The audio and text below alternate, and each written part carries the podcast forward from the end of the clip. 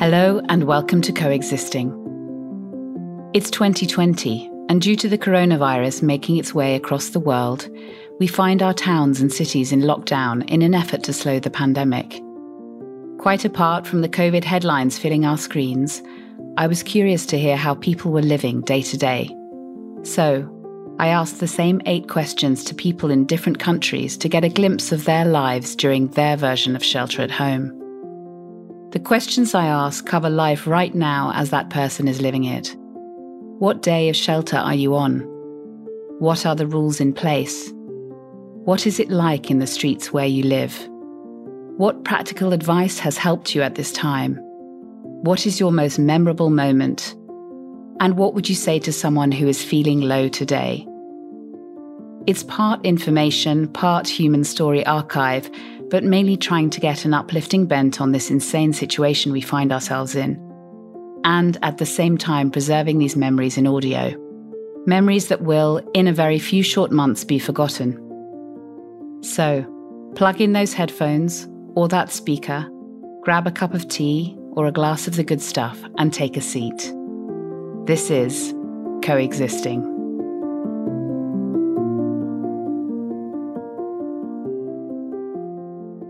Hello, I'm Charles. I live in the sunny city of Perth with my wife and two adult children, and one who's moved out. I am a PhD student and casual academic, and I've been doing that for far too long. I am doing participant action research on the impacts of mining on Indigenous communities in Papua New Guinea. So, I had to actually look up what day of shelter I was on because my life hasn't changed a whole lot. So after doing a bit, a little bit of research, I found out that I've been sheltering for 30 days. I'm currently sheltering with my wife and my son and daughter. My eldest daughter moved out on sort of day one of lockdown. My work has only changed a little, really, and the same for my wife. We're both doing the same job. We're both still being paid. I mention her because she earns more, a lot more than me, which means our house is still comfortable. As a casual academic, my work has gone online, which is interesting because I'd resisted any offer to do any external teaching leading up to this virus, but we've had to go to online. So that's been a bit of a learning curve, but it's still basically the same work. I'm casual in that I'm offered a new contract every semester. So twice a year, you find out a few weeks before the start of term whether you're going to get any work for that semester. And ironically, I've just found out that whilst my work won't be impacted by the virus, it will probably disappear because of the government's response to the virus. So there's a JobKeeper program here in Australia. And if you're eligible for that, then the government pays part of your wages. I'm not eligible for that. And so now I become a less desirable employee. The shelter at home rules in Australia are different from state to state. So the sort of outbreak of the virus was much more significant in the eastern states. I'm four and a half thousand kilometres away in Western Australia. So we've only had 600 cases of COVID 19 so far. We've got off pretty scot free. In the whole of the state, over the whole time, I think seven people in Western Australia have died. And a lot of our cases of the coronavirus actually came from people on cruise liners and international travel. There hasn't been a lot of local transmission, but they still closed the place down. So they closed universities and schools, pubs, clubs, restaurants, gyms, sporting stuff. You can't meet outside with more than two people or inside for that matter. So they're fairly strict, I suppose. But if you're moving, you can still get out and about. I rode in this morning with my wife to her work and then home along the beach. So it's a 50K ride, what, 20 odd miles. And there's lots of people at the beach. I actually sent you in a photo that shows all the people surfing. I mention that because you're allowed out if you're exercising. So if you're walking, riding, walking your dog, swimming, surfing, all of those things are fine as long as you're two meters away from everybody else as a cyclist, it's quite wonderful. All of those cars that are trying to kill you most of the time, they're just not there on the road. The roads are really quiet. and so uh, you can go for a ride. We went through a ride a couple of weeks ago through the Swan Valley, Sunday morning, almost no cars, nice and quiet. I mean, you've got to look for the flip side, yeah? So that's one of the nice things is that the world has slowed down and it's not so noisy. We're just really lucky here, I think, in that we're getting the benefit of the lockdown in a way, but we haven't been massively impacted. Obviously, financially, there's a lot of impacts, but we haven't seen a lot of the coronavirus. So it's not the same sort of desperate situation that some countries who perhaps haven't been quite so lucky uh, are having a lot more trouble. We watch the United States with a weird fascination about how the responses is being organized or not over there. So today it's or it's a Friday. It's it's um, eleven o'clock in the morning.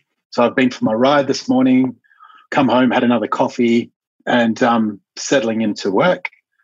I'm pretty lucky in that I've got a dedicated shed of sorts. It's fairly quiet. I've got it closed at the moment, but normally the doors open to the outside, and the shed, the office, is situated under half a dozen big trees. We're on a large block, uh, so there's a lot of space around us. So pretty much I get to sit here and listen to the birds and the wind in the trees and, and a bit of road noise and stuff every now and again. This has been my home office for five years. So transitioning to more time at home hasn't exactly been painful. I'd say the biggest impact is that my wife, who's a health worker, she's a, a pediatric dietitian, so she's at the hospital most days. But one day a week, she works from home and is seeing clients over the phone or on Zoom. So on that day, I have to leave my home office because she gets it. In terms of my own personal experience in, in self isolation, it's been a really lovely time with the immediate family. So my son turned 21 during the, the lockdown, if we can call it that. So there was just the four of us who live here, and the daughter who's moved out came back you're allowed one person to visit. So we were even within the rules there. And we had a lovely night. We played some board games. We listened to some music. We drank a bit too much wine. We played some pool. We went to bed at two o'clock. We tried to give him a pretty good 21st, even though he would have much rather been celebrating with his mates. Yeah, so that was something that just wouldn't have happened if we didn't have any restrictions on us. I'm loving my cycling and visiting the beach we're still allowed to go to the beach here to go for a swim. And anyone who's been to Western Australia will know that. I mean, if someone comes within five meters of you at the beach, they're definitely invading your personal space. So a two meter restriction is is nothing. You know, yeah. On a normal day, five meters is too close. So you can easily get under the beach. And even when it's full by West Australian standards, you're not close to anyone. You can find your own bit of sand really easily. You can find your own bit of water really easily. I'm giving a skewed sort of report because our life hasn't changed much. But a friend of mine who runs his own cafe, his that's just been shut down completely. He's had to let all of his staff go. They're doing a little bit of catering. So there are a lot of people who have lost jobs and or are being forced not to go to, to work. I do have one small practical tip for self isolation, and that's make sure you get some wine in before it starts.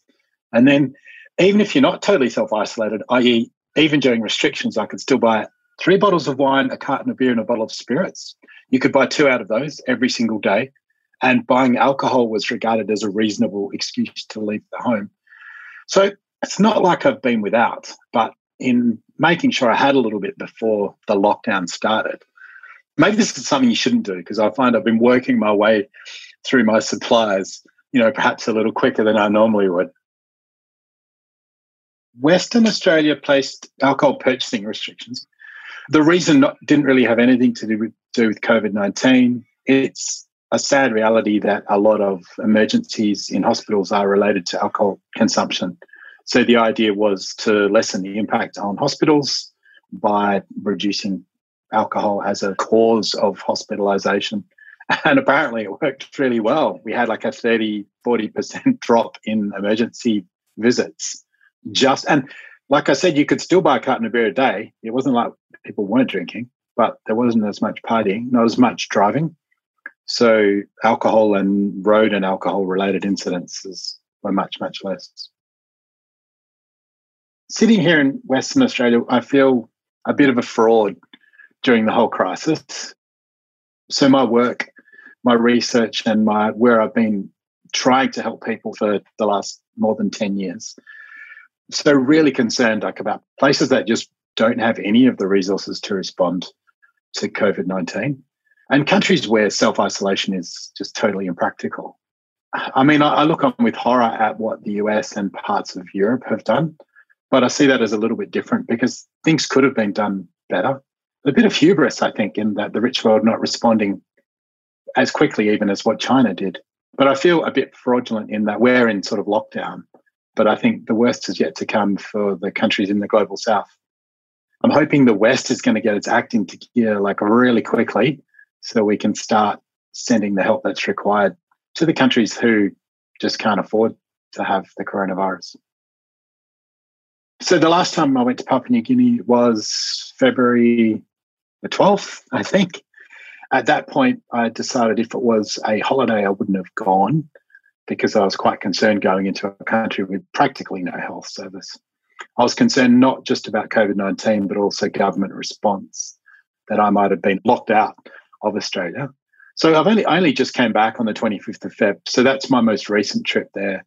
I'm not really due to go back until September, October, although I can't really see myself going back within the next year, maybe even two. I think the virus, unfortunately, will be long lasting in Papua New Guinea and it won't be a place Australians will be encouraged to go to. But fortunately, I have a great team that I work with in Papua New Guinea.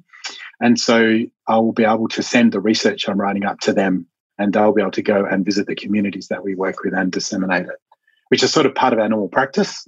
I would have gone with them, but um, we can work around it. So, yeah, I'm not sure when I'll get to go back. Certainly a few cases in Papua New Guinea so far. At the moment, so there's not a lot of impacts really, but the community that I work with most, um, so if you want to imagine a place where there's no road, there's no running water, there's no electricity, so there's no school. There's a small health post about 40 minutes away. That's where the closest road is. So this is a small semi-subsistence community that basically builds their own houses, provides their own food and water.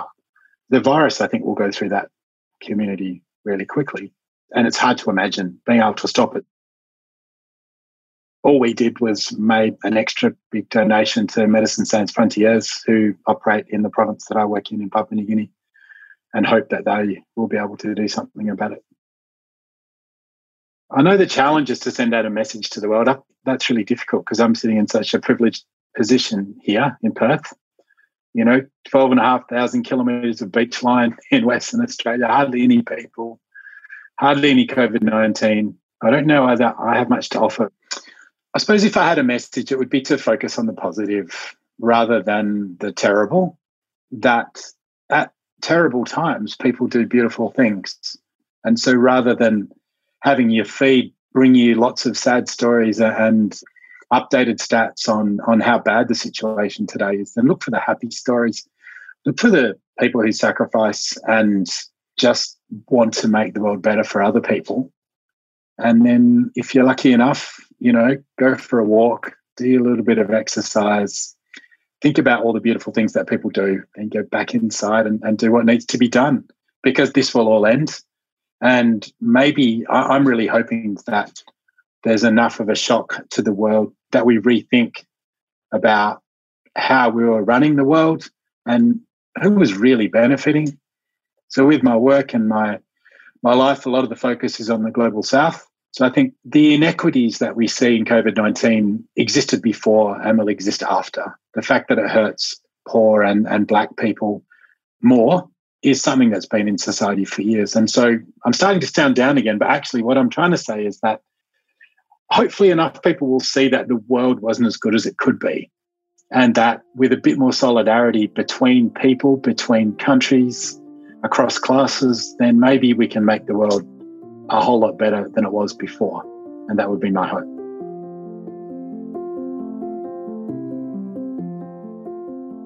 Thank you for listening to Coexisting. If you've enjoyed this episode and would like to hear the story unfold, I would be grateful if you could share this with a friend and subscribe to us on Apple Podcasts. That way, that many more people will find us.